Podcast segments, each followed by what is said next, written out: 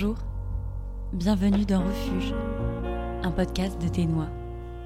Ici Julie Lasserie, et dans cet épisode, nous allons explorer une dimension plus littérale du mot refuge, le fait d'être réfugié.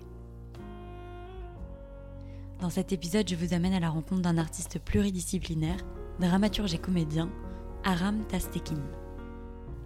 J'ai rencontré Aram via l'association L'Atelier des artistes en exil. Aram est kurde de Turquie.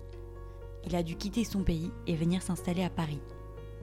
Je suis allée chez lui, dans le 19e arrondissement, pour l'interroger sur son parcours. L'histoire des Kurdes est une histoire d'exil. Aujourd'hui, c'est le plus grand peuple apatride au monde. Aram va nous raconter comment l'exil teinte sa pratique artistique qu'il considère comme un refuge. Qu'est-ce que ça veut dire d'être réfugié? Qu'est-ce que ça veut dire quand on le vit au quotidien?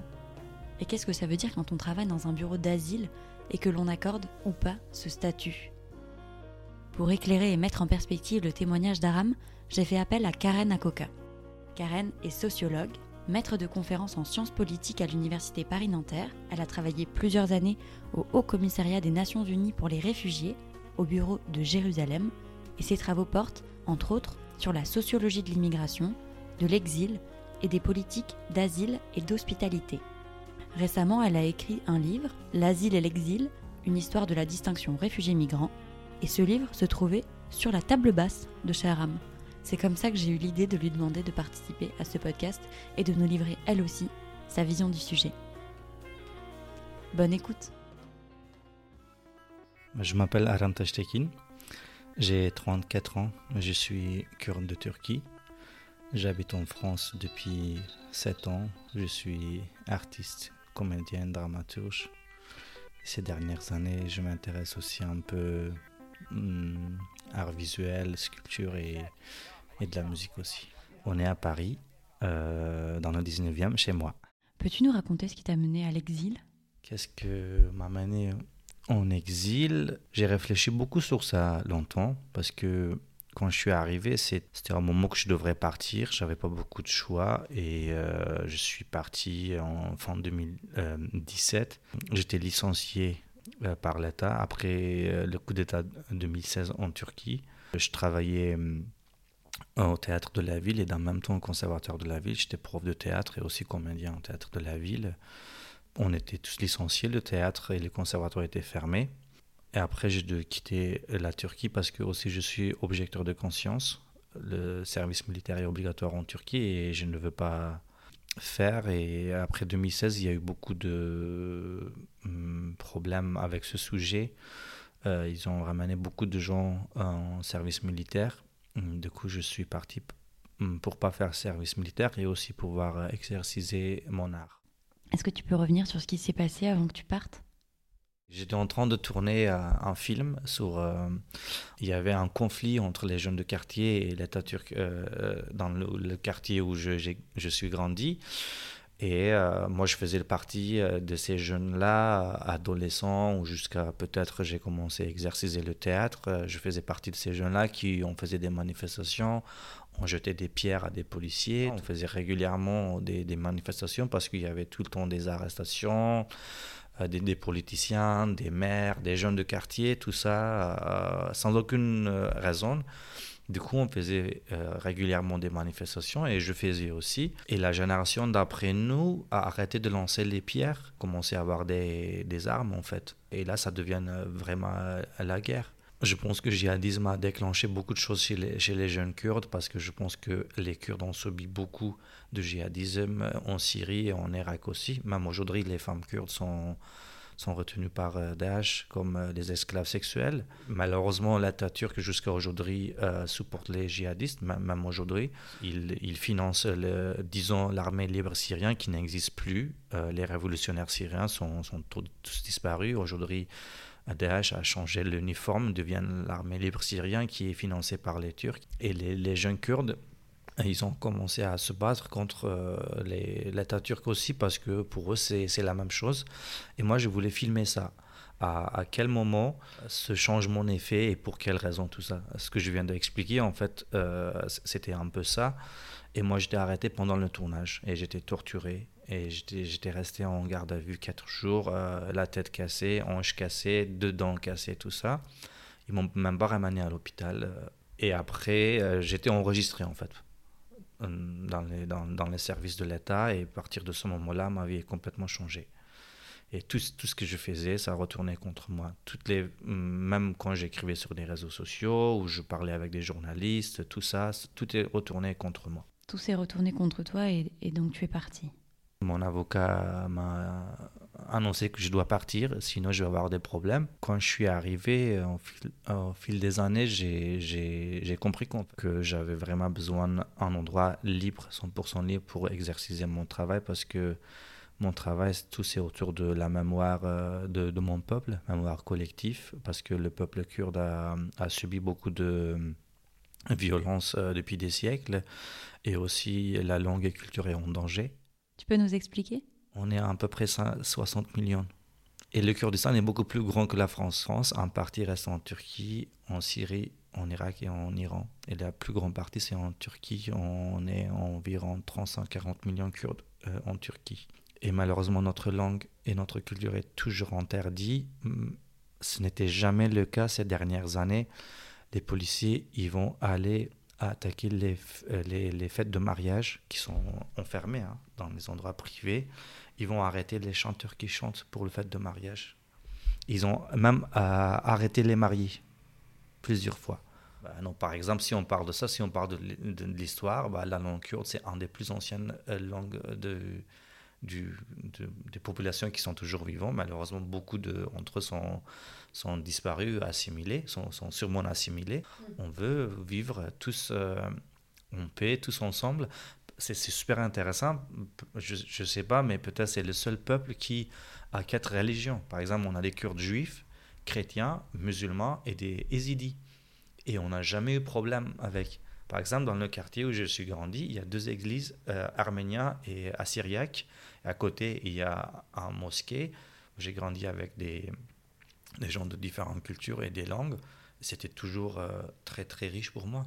C'est trop, trop drôle quand toutes les semaines il y a, il y a en fait euh, soit chez toi, soit chez les voisins et tu vas manger toujours des, des, bons plats. Euh, quand tous les vendredis, samedis, tu vas chez tes amis juifs ou le, le, dimanche, tu vas, ou le vendredi, tu vas aller manger de poisson chez, chez tes amis chrétiens ou des, des, choses comme ça. Quoi. Il y a Ramadan et le soir, tu es invité euh, par tes amis musulmans. C'est que de bonheur, c'est que de richesse en fait. Du coup, euh, dans mon art, je parlais tout de ça et j'essayais de, faire mon art en, ma langue maternelle qui est en danger aujourd'hui en Turquie, que j'avais besoin d'un endroit pour euh, pouvoir exercer ça librement. C'était un peu ça aussi, mais aussi quelque chose de personnel. Je voulais être vraiment juste en paix dans ma vie, juste faire euh, des choses que j'ai envie de faire, de ne pas avoir des problèmes, de vivre comme les autres, euh, de, de, me balader mm, librement dans les rues ou être libre dans mon travail ou voyager quand je veux, voyager où je veux, faire tout ce que je veux pour une liberté hmm. mm, infinie, on peut dire. À partir de ce moment-là, ta vie a changé, tu viens de nous le raconter. Tu as du coup compris que ça n'allait plus du tout être possible de vivre librement en tant qu'artiste, militant dans ce pays-là? Je me suis jamais considéré militant, je me suis toujours considéré plutôt activiste. Ou à un moment, je, je, je faisais un jeu de mots, je disais activiste en fait. Et euh, tout ce que je faisais dans la rue avant, je voulais ramener sur la scène ou devant nos caméras en fait. C'est exactement la même chose, mais juste un peu euh, dans une autre esthétique en fait. Militant pour moi, c'est quelqu'un qui a, a donné toute sa vie à ça, à de militer euh, avec toutes les moyens, tous ses moyens. Mais moi, je pense que l'art est beaucoup plus puissant. Moi, je crois le pouvoir de l'art. C'est pour ça que je ne me considère pas comme militant, mais plutôt artiste ou activiste. Pour toi, c'est un genre de refuge, c'est une safe place, cette possibilité de créer? Tu as ça, mais je pense que c'est la scène mon refuge. Si on arrive sur le sujet. Oui. Ouais. C'est la scène mon refuge. Euh, aussi, c'est l'écriture, tout ça. Euh, c'est là où je, je, me sens libre, je me sens safe. Je, peux dire tout ce que je veux. Et je peux aussi euh, dire des choses sur moi, pas seulement euh, sur la vie ou sur les autres ou sur les problèmes, sur moi. Sur la scène, je pense que le public est un complice Et en fait, on peut dire tout ce qu'on veut et aussi on peut créer des problèmes ou poser des questions sans avoir l'envie de discuter de ça. Je vous pose des questions et je me barre. Euh, débrouillez-vous tout seul avec cette question, c'est un peu ça aussi. Je pense que souvent les artistes, ils sont pas des, gens, ils pensent que des artistes, ils, ils ont des réponses à beaucoup de choses, mais en fait non. Les artistes, ils posent des bonnes questions. C'est ça, c'est aussi cette refuge me, me permet de poser des bonnes questions à moi et aux autres aussi. Euh, je ne sais pas comment expliquer, mais sur la scène, je me sens vraiment en liberté, en sécurité je sais que je vais dire tout ce que j'ai envie de dire. Personne va me juger ou m'attaquer. Ça me donne la liberté, cette, euh, la scène. Et aussi, c'est un refuge pour moi parce que dans la vie, je ne vais pas avoir euh, euh, cette opportunité. Bah, depuis que je suis en France, bah, ça fait sept ans, je, je me suis rendu compte que j'étais tout le temps en exil dans ma vie parce que euh, on a eu plusieurs euh, déplacements forcés dans mon pays. Je me suis rendu compte que j'ai pas d'amis aussi, j'ai pas d'amis d'enfance. Des fois, mes amis en France, ils me présentent son ami d'enfance, ils disent on a fait l'école première, tout ça. Moi, je me souviens même pas de mes amis de lycée parce que il y avait toujours des coupeurs dans ma vie. On m'a toujours euh, forcé de, de, de, vivre ailleurs. chaque fois que je retrouvais les miennes, une force venait casser ça pour nous s'envoyer un peu partout. Et aujourd'hui en France, malgré que oui j'ai la liberté, je me sens pas 100% en sécurité, mais je, sais que j'ai une liberté limitée. Euh, bon, en tout cas, c'est mieux que en Turquie, mais je pense pas que c'est un, un, refuge que je peux me laisser libre dedans. Je sens pas ça parce que aussi euh, ici on subit des racismes euh, c'est pas la même chose, bien sûr. Personne nous attaque, mais des fois, euh, une seule phrase, ça peut être beaucoup plus violent que, que quelqu'un qui t'attaque et te défonce ta gueule. Mais euh, il y a des choses comme ça aussi. Et aussi, par exemple, en tant qu'un artiste, je vois beaucoup que quand tu es étranger, quand tu es exilé ou réfugié, quand tu es un homme en plus, c'est très difficile de, de, pouvoir travailler comme artiste, de, de, trouver vraiment de financement pour pouvoir développer ton travail, parce que malheureusement, il y a beaucoup d'artistes privilégiés ici dans ce pays qui sont juste blancs.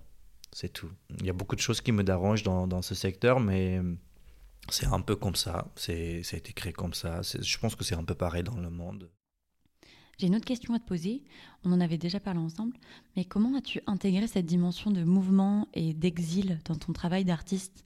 Tu en parles dans ta création? Oui, oui, oui. Je, je, parle que de ça en fait. Comme j'ai dit, je travaille beaucoup sur la mémoire. Comme j'ai dit, on était beaucoup euh, déplacés en forcé et pas par l'État turc, D'abord, on nous a brûlé notre village, puis on a déménagé dans une petite ville. Là-bas, euh, on a eu des problèmes, une autre ville, une autre ville, jusqu'à arriver en France. En fait, euh, chaque endroit que j'ai quitté, ça reste quand même dans, mon, dans ma mémoire, mais je n'ai plus d'accès. J'ai l'impression que cette mémoire me, me, me, me tient de, de, de, ma gorge et me tire vers lui. Il me dit, viens, il y a des choses à, à voir et régler ici je, n'arrive pas toujours à euh, dire qu'est-ce que c'est ça, mais il y a, quelque chose dans moi qui me, ramène vers la mémoire que, j'ai. Peut-être je veux euh, avoir un lien, un attachement avec quelques endroits, mais qu'il n'y en a pas, que je cherche toujours. Peut-être c'est ça, et dans tout mon travail artistique, je travaille sur la, sur la mémoire et les, types de mémoire comme euh, odorat, comme le goût, comme mémoire visuelle, audiovisuelle. C'est pour ça que chez toi, sur la table basse à côté de nous, il y a le livre de Michel Pastoureau sur la couleur des souvenirs? Exactement. C'est pour ça. Et aussi, l'année dernière, j'ai fait une exposition couleurs de la mémoire. Euh, aussi, je travaille beaucoup sur les couleurs, sur l'odeur, sur les goûts, tout ça, parce que j'ai déjà vu dans le goût et, l'odeur qui, qui n'existent pas. J'entends des fois, je, je, sens une odeur dans la rue, je sais que cette odeur n'est pas là, mais c'est il y a peut-être il y a une autre odeur qui mon cerveau il se trompe. Je sais pas, mais j'ai déjà vu dans l'odeur. je sais pas s'il y a un terme de déjà vu dans l'odeur, déjà senti. Ouais, euh, peut-être on peut dire comme ça. Par contre, je n'ai pas encore traité mon parcours d'exil en France dans, dans aucun mon travail. Comme il y en a trop, peut-être dans dix ans, je vais commencé à travailler aussi sur mon parcours d'exil en France. C'est quoi ton rapport à la langue kurde dans ton travail? Je pense que 100% c'est mon refuge. C'est la langue où je, je, je, retrouve toute mon existence dedans, mes émotions, tous mes mémoires, euh, les chansons que ma mère m'a chantées, les... tout ça.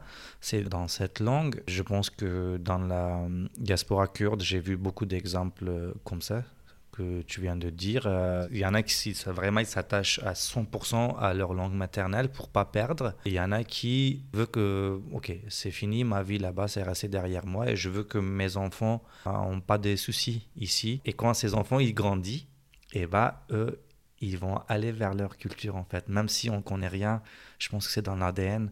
Il y a un truc qui nous toujours euh, tire vers notre culture et il y a beaucoup de jeunes kurdes qui sont grandis, nés, grandis en France, qui ne parlent pas kurde, mais qui ont envie d'apprendre le kurde. Il y en a qui parlent très bien le kurde et ils sont fiers de ça, de pouvoir euh, parler le kurde.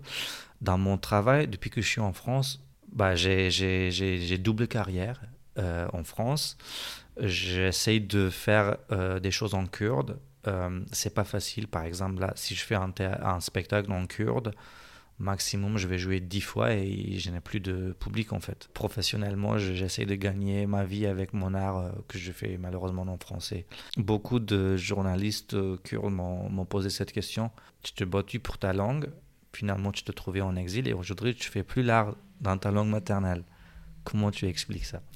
Et voilà, c'est comme ça. Parce que je ne suis pas seulement kurde, je suis un artiste qui a besoin de gagner sa vie aussi et euh, j'ai pas euh, une population qui peut me, me suivre dans, dans, mon, dans mes activités.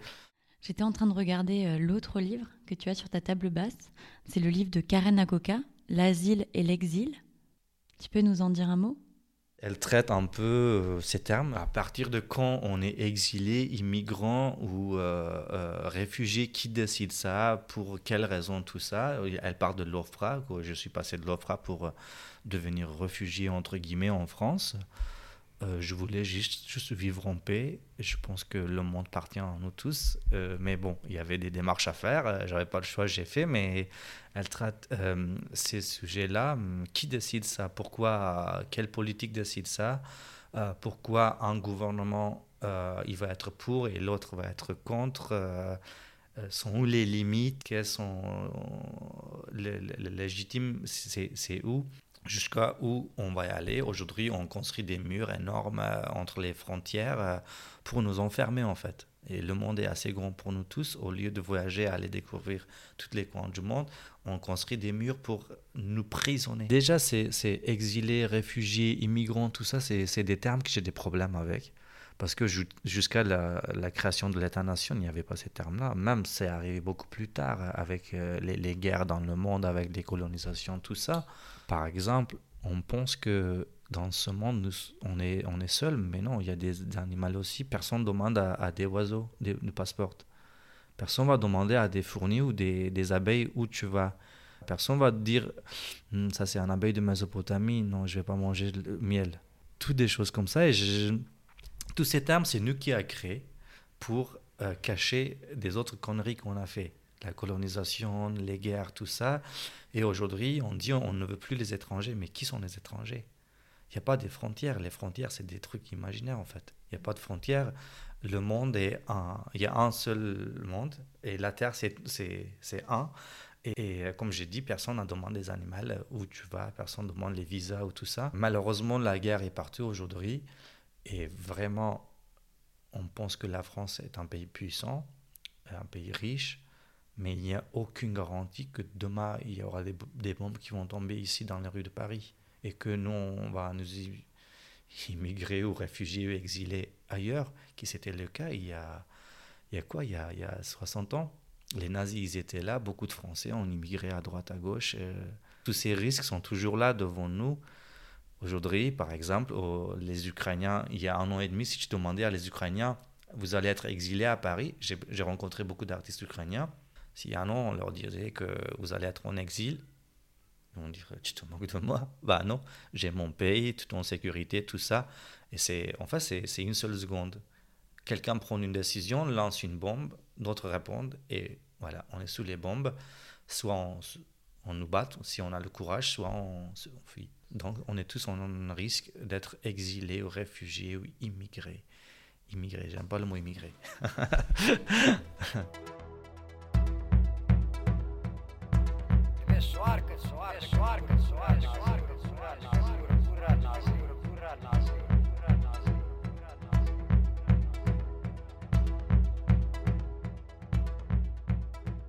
Après avoir échangé avec Aram, je me suis demandé si cette définition du réfugié avait toujours été celle-là. Je me suis tournée vers Karen Agoka, l'auteur de L'asile et l'exil, histoire de la distinction réfugié-migrant, qui se trouvait donc sur la table basse de chez et dont nous avons parlé, afin d'y voir plus clair sur l'histoire de ces termes. Bonjour Karen. Sur la quatrième de couverture de votre livre, je lis que la catégorie du réfugié se reconfigure en réalité sans cesse au fil du temps au gré des changements de rapport de force et des priorités politiques. Est-ce que vous pouvez nous expliquer pourquoi? Une des intentions de mon, travail, euh, c'était de réfléchir à, deux choses qui étaient à la fois la distinction, qui aujourd'hui structure une manière de penser les questions euh, d'asile et d'immigration, la distinction entre réfugiés et migrants, et la hiérarchisation entre réfugiés et migrants. Donc, mmh. cette idée selon laquelle euh, réfugiés et migrants, ce seraient deux catégories qui n'ont rien à voir, qui correspondent à des gens qui sont complètement différents, et que les réfugiés, ce seraient des étrangers plus légitimes que les migrants, qui est en, très très court un peu notre, notre manière aujourd'hui de penser des questions euh, d'asile, d'immigration, de refuge. Et donc, ça m'a amené à plusieurs explorations, dont une exploration autour de la question de la définition de ce que c'est un réfugié. pareil, et qu'on voit que la définition de réfugié elle-même, elle a changé en fonction des périodes, des priorités politiques, des, des sociétés qui élaborent la définition. Déjà, on met le doigt sur le fait qu'il n'y a pas vraiment d'essence du réfugié et que c'est à chaque fois une construction à un moment donné de l'histoire d'une société qui élabore cette définition. Et en allant un peu plus loin, ce dont je me suis rendu compte, c'est qu'à chaque fois, en fait, ces définitions, elles étaient très politiques. Elles étaient là pour répondre à un, problème tel qu'il avait été défini à un moment donné et pour aussi gratifier un, type de, population et, puis délégitimer un type de régime. Mmh. Donc, si, je prends des exemples, parce que là, je suis abstraite, autour du 15e, 16e siècle, les seuls qui étaient définis comme réfugiés en Europe, c'était les Huguenots, donc ces protestants qui avaient fui la France de, l'édit de Nantes. Et pourtant, à la même période, on avait des juifs et des morts, alors morts M-A-U-R-E-S, hein, qui, fuyaient euh, l'Inquisition espagnole. Mais à eux, le terme de réfugié ne s'appliquait pas. Et donc, euh, ça raconte comme euh, à ce moment-là, ben, la priorité de, l'Europe c'est les protestants. Et donc, les personnes qui sont d'autres religions, hein, qui fuient des, persécutions tout aussi graves, elles ne sont pas identifiées sous ce label. Le moment où il y a une définition internationale du réfugié qui a été élaborée, donc ça veut dire que ça s'est rentré dans le droit international et ça, ça a été fait par la Société des Nations dans l'entre-deux-guerres. Et à ce moment-là, le réfugié, c'était quelqu'un qui était russe et qui avait fui la Russie. C'était une définition collective du réfugié, ce n'était pas une définition individuelle. Et c'est pas par hasard, c'est parce que à ce moment-là, euh, tout début des, années 20, le gros problème de, l'Europe et de la SDN, n'est pas encore le fascisme, c'est la révolution bolchevique, la peur de la contagion euh, bolchevique. En labellisant comme réfugiés ceux qui fuient cette révolution, c'est à la fois une manière de, les protéger et aussi de euh, pointer du doigt l'illégitimité du, régime qui les fait fuir.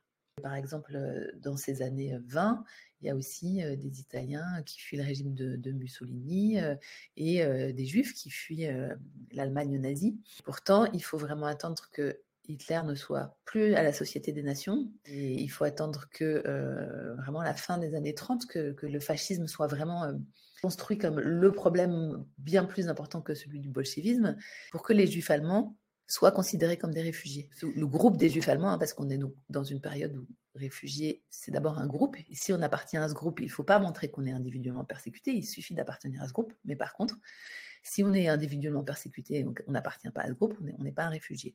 Donc il a fallu attendre la fin de voilà, la rupture avec, avec Hitler pour que les juifs allemands soient un groupe considéré comme un groupe de, réfugiés. Aujourd'hui, la définition du réfugié, c'est quelqu'un qui risque d'être persécuté, donc c'est quelque chose de nouveau par rapport à l'entre-deux-guerres, hein, l'idée de persécution, pour des raisons liées à son appartenance à un groupe, à, une, nationalité, à une religion, pour ses opinions politiques, pour sa race, c'est le mot qu'utilisait la Convention de Genève. Voilà, donc si on est persécuté pour une de ces raisons-là, hein, parce qu'on est d'une religion particulière, on a une opinion politique particulière, une nationalité particulière, alors on, peut être considéré comme réfugié. Et donc cette définition qui, semble complètement neutre aujourd'hui, elle n'échappe pas, comme toutes les définitions qui ont évolué dans le temps, à en fait une élaboration liée à un contexte politique. Et, ce qu'elle permet pas, hein, par exemple, c'est de protéger des gens qui subissent des violences euh, de leurs droits euh, socio-économiques. Les définitions, elles changent en fonction de, priorités et d'intérêts euh, politiques d'une société à un moment donné. Et ça, ça, a fait que en fait, mon travail, il a consisté un peu à inverser le regard traditionnel qu'on a sur cette question, c'est-à-dire qu'au lieu d'essayer de chercher l'identité du réfugié ou de, de comprendre ce que c'est un réfugié en, en allant voir, comme le font les institutions euh, aujourd'hui, euh, les personnes concernées comprendre quelles sont leurs motivations, euh, en disséquant en fait leurs entrailles d'une certaine manière, bah, pourquoi elles sont parties, quelle était leur trajectoire, etc. Moi, il me semble qu'en fait, le terme de réfugié, il en dit bien plus long sur les, sociétés qui, labellisent, sur, sur ceux qui désignent, et les intérêts à chaque fois politique à, le délivrer ou non, et, puis les manières de, configurer les définitions. Karen, vous avez entendu le témoignage d'Aram qui raconte son histoire personnelle et son rapport à ces termes de réfugiés, migrants, immigrants. Qu'est-ce que ça vous évoque à vous? Moi, ce que j'ai entendu euh, quand j'ai écouté euh, le témoignage de Aram, c'est qu'il euh, dit que il n'aime pas les termes de exilés, réfugiés, immigrants. Il dit j'ai un problème avec ces termes moi, ce que j'entends derrière ça, c'est que ça fait pas sens pour lui les catégories euh, juridiques, administratives euh, que nous, les humains, avons inventées pour, euh, pour ordonner le monde. Quelque chose de, l'assignation par l'extérieur, de, la définition par, l'extérieur de, ce que les gens sont, qui, en tout cas chez Aram, n'est pas approprié. c'est lui qui, c'est lui qui s'auto-définit. Et donc, moi, j'étais assez sensible, j'ai trouvé ça assez fort, cette, euh, cette posture. Euh, on est qu'on est dans un moment politique où euh, en fait les seuls étrangers légitimes sont les réfugiés, les personnes qui ont la chance, qui sont peu nombreuses hein, à avoir la chance de, recevoir le statut en général, et eh ben se l'approprient parce que bah, ça légitime leur, leur présence dans leur pays, de, dans le pays où ils ont fui. C'est plutôt en fait rare que qu'il y ait cette distance critique par rapport à, une catégorie euh, qui, qui, vous sauve la vie. La, catégorie de réfugié, c'est une catégorie juridique. Mmh. Elle est inscrite dans la Convention de Genève. Il y a une définition qui est donnée du, réfugié. Donc aujourd'hui, les gens qui, donnent le statut de réfugié, ils s'appuient sur cette définition. à, d'autres moments, on s'est appuyé sur d'autres définitions. On l'a vu quand on a vu comme les définitions changent, il y a quelque chose d'arbitraire là-dedans, et quelque chose d'arbitraire et de politique. Et plus encore, en fait, même définition, elle peut être appliquée de manière très différente selon les périodes euh, politiques et les intérêts euh, sociaux, économiques, politiques d'une société. Donc, euh, quand les personnes qui demandaient l'asile, par exemple en France, elles venaient de, pays sous domination soviétique ou quand elles fuyaient des régimes communistes, par exemple Laos, le Cambodge, le Vietnam, on leur donnait presque automatiquement le statut de réfugié, à la différence d'aujourd'hui, hein, où il n'y a plus cet enjeu euh, de, crédibiliser le communisme, et que l'enjeu, c'est de réduire euh, le nombre de, personnes étrangères et de personnes migrantes. Et donc, à partir de là, euh, aujourd'hui, la manière dont elle appliquait la Convention de Genève, c'est avec énormément de rigueur. on demande aux personnes de de prouver euh, à l'aide de documents euh, ce que ce, ce qu'elle euh, qui leur est arrivé. C'est purement des motivations politiques qui les ont fait venir et il n'y a aucune motivation économique, ce qui, est, ce qui est rarement vrai en fait dans l'histoire des gens. C'est un mélange de, de, motivations. On leur demande de dire qu'elles n'avaient absolument pas d'autre choix que d'arriver, ce qui est aussi toujours plus, compliqué que ça. Euh, les gens font des choix. On est à la recherche aujourd'hui d'une espèce de figure purifiée, pure du, réfugié qui, correspond à une espèce d'archétype euh, qui n'existe pas tellement de la personne, ou qui existe, qui existe, mais qui n'est pas si fréquente, qui n'a jamais été si fréquente. Hein. Il y a une exigence entrer dans la définition qui, est, un peu inédite d'un point de vue historique, qui correspond à, la période de volonté de réduire les flux migratoires, et qui fait que la, manière de se positionner de Haram, parce que c'est cette manière subjective donc, qui interdit pas le refuge à celui qui rentrerait pas dans les critères. Aujourd'hui, étant donné qu'on est dans ce moment où, l'immigration est pensée comme un problème, où les étrangers sont, sont, considérés comme faisant problème, alors on est dans la surenchère de il faut objectif pour avoir droit au refuge. Et c'est pour ça que moi, la distinction migrants-réfugiés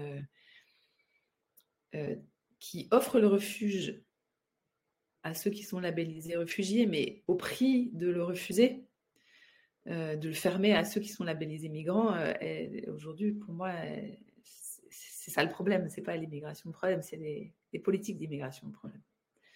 Cette perception du refuge comme euh, un endroit dont on a besoin parce que et, et, que c'est et que les critères, c'est des critères subjectifs eh ben, elle fait beaucoup plus de sens que des critères objectifs dont on a vu comme ils étaient, euh, comme ils variaient, euh, et les définitions et leur application, euh, et qui ne qui parlent pas de, ceux qui ont besoin, mais, mais de ceux qui, qui organisent l'accueil et aujourd'hui le non-accueil. Voilà, moi j'ai beaucoup aimé ce qu'il a dit, ça a fait écho aussi à, par exemple, l'idée portée par, certaines personnes migrantes pour lutter contre cette, assignation à, l'illégalité, de dire c'est pas nous qui avons traversé la frontière, mais c'est la frontière qui nous a traversé. Et je trouve que là, il y a la même idée. C'est de renverser le, regard en disant en fait, le système tel qu'il a été pensé aujourd'hui, qui, crée ces, différences, mais ces différences, elles n'existent pas en nous. Euh, de la même manière, à un moment, il y avait une affiche pour une exposition du Musée national de l'histoire de l'immigration qui m'a beaucoup parlé, où on voyait une personne traverser une ligne. Et en dessous, il y avait écrit à partir de cette limite, vous êtes un étranger. Et qui montre aussi, en fait, quelque chose, ce quelque chose de l'arbitraire qui est décidé du dehors, ces, catégorisations assignées du dehors, euh, qui font que soudain on est un étranger ou pas, euh, soudain euh, on nous a inscrit comme si on nous avait inscrit l'étrangérité ou la frontière à l'intérieur de nous, alors que, alors qu'en fait, euh, elle est une invention euh, venue de l'extérieur. J'ai bien aimé aussi quand Aram a dit, il fait le lien avec les animaux, les oiseaux, il dit pourquoi on nous demande des passeports à nous, personne ne demande des passeports aux oiseaux. Ça aussi, ça montre la dimension un peu arbitraire de, cette question du droit au refuge, euh, euh, du droit de circuler. En fait, les passeports, c'est pas quelque chose qui existe depuis si longtemps. On a l'impression que c'est une évidence, euh, que tout le monde a toujours eu des passeports et que c'est normal de, demander le droit pour, pour circuler d'un endroit à un autre. Merci beaucoup, Karen. Cette idée de frontière qu'on traverse ou qui nous traverse me fait penser à un épisode que m'a raconté Aram lorsqu'il évoque la couleur de ses souvenirs d'enfant qui sont le matériau de sa création. Je vous le fais écouter. Plus tard, je vais vous montrer un de mes tableaux qui, s'appelle Le chemin vers, Arc-en-Ciel. Dans la mythologie kurde, on croit euh, quand il y a arc-en-ciel, si on arrive à passer dessous, on a le droit de changer le sexe. Et c'est très drôle que ça, c'est le symbole des, des, personnes euh, euh, euh, homosexuelles, oui. Et ça, c'est dans la mythologie kurde. Et quand j'étais petit, et, en, printemps, il y a beaucoup de, arc-en-ciel. À printemps, le Kurdistan, c'est comme paradis. Il y a toutes les couleurs possibles sur la terre. Beaucoup, beaucoup, beaucoup, beaucoup de fleurs, toutes les couleurs. Et quand j'étais petit, on courait derrière arc-en-ciel pour pouvoir passer dessous pour euh, changer le sexe. Et combien de fois tu es devenue femme? Je, n'ai jamais pu, pu, passer. Plus j'avance, je, plus il s'éloigne en fait.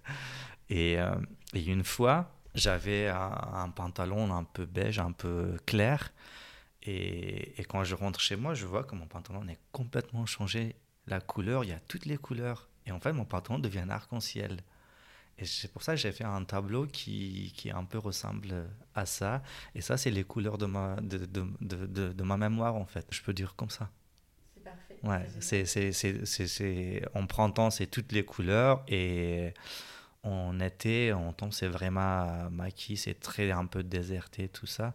Souvent, je vois les, les images qui, qui envoyées par NASA de, de Mars et je vois beaucoup de Kurdes sur les réseaux sociaux. Ils disent Bah non, ça c'est mon village. Mais par contre, en printemps, on peut dire c'est le paradis. C'est super intéressant. Tu as deux couleurs complètement différentes. C'est pas comme en France. En France, à peu près partout, tout le temps, un peu, c'est un peu vert. Chez nous, c'est pas comme ça. Merci beaucoup à vous, chers auditeurs, d'avoir écouté ce septième épisode de Refuge. Un immense merci à Aram d'avoir partagé son histoire et à Karen Akoka d'avoir partagé son regard sur cette question avec nous. Est-ce que peut-être pour euh, dire un petit mot kurde, tu peux dire par exemple euh, abonnez-vous au podcast Refuge euh, Ok, podcast Refuge, c'est ça?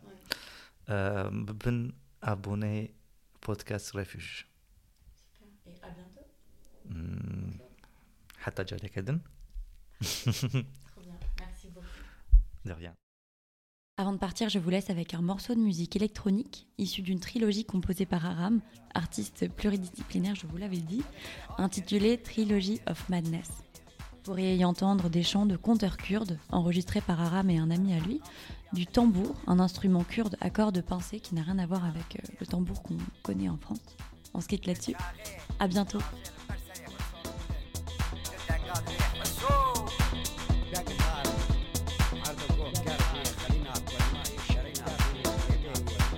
رنگینا میشایی. رنگینا میشایی. حتی خود قوت دیدی روی حسو خود قوت دیدی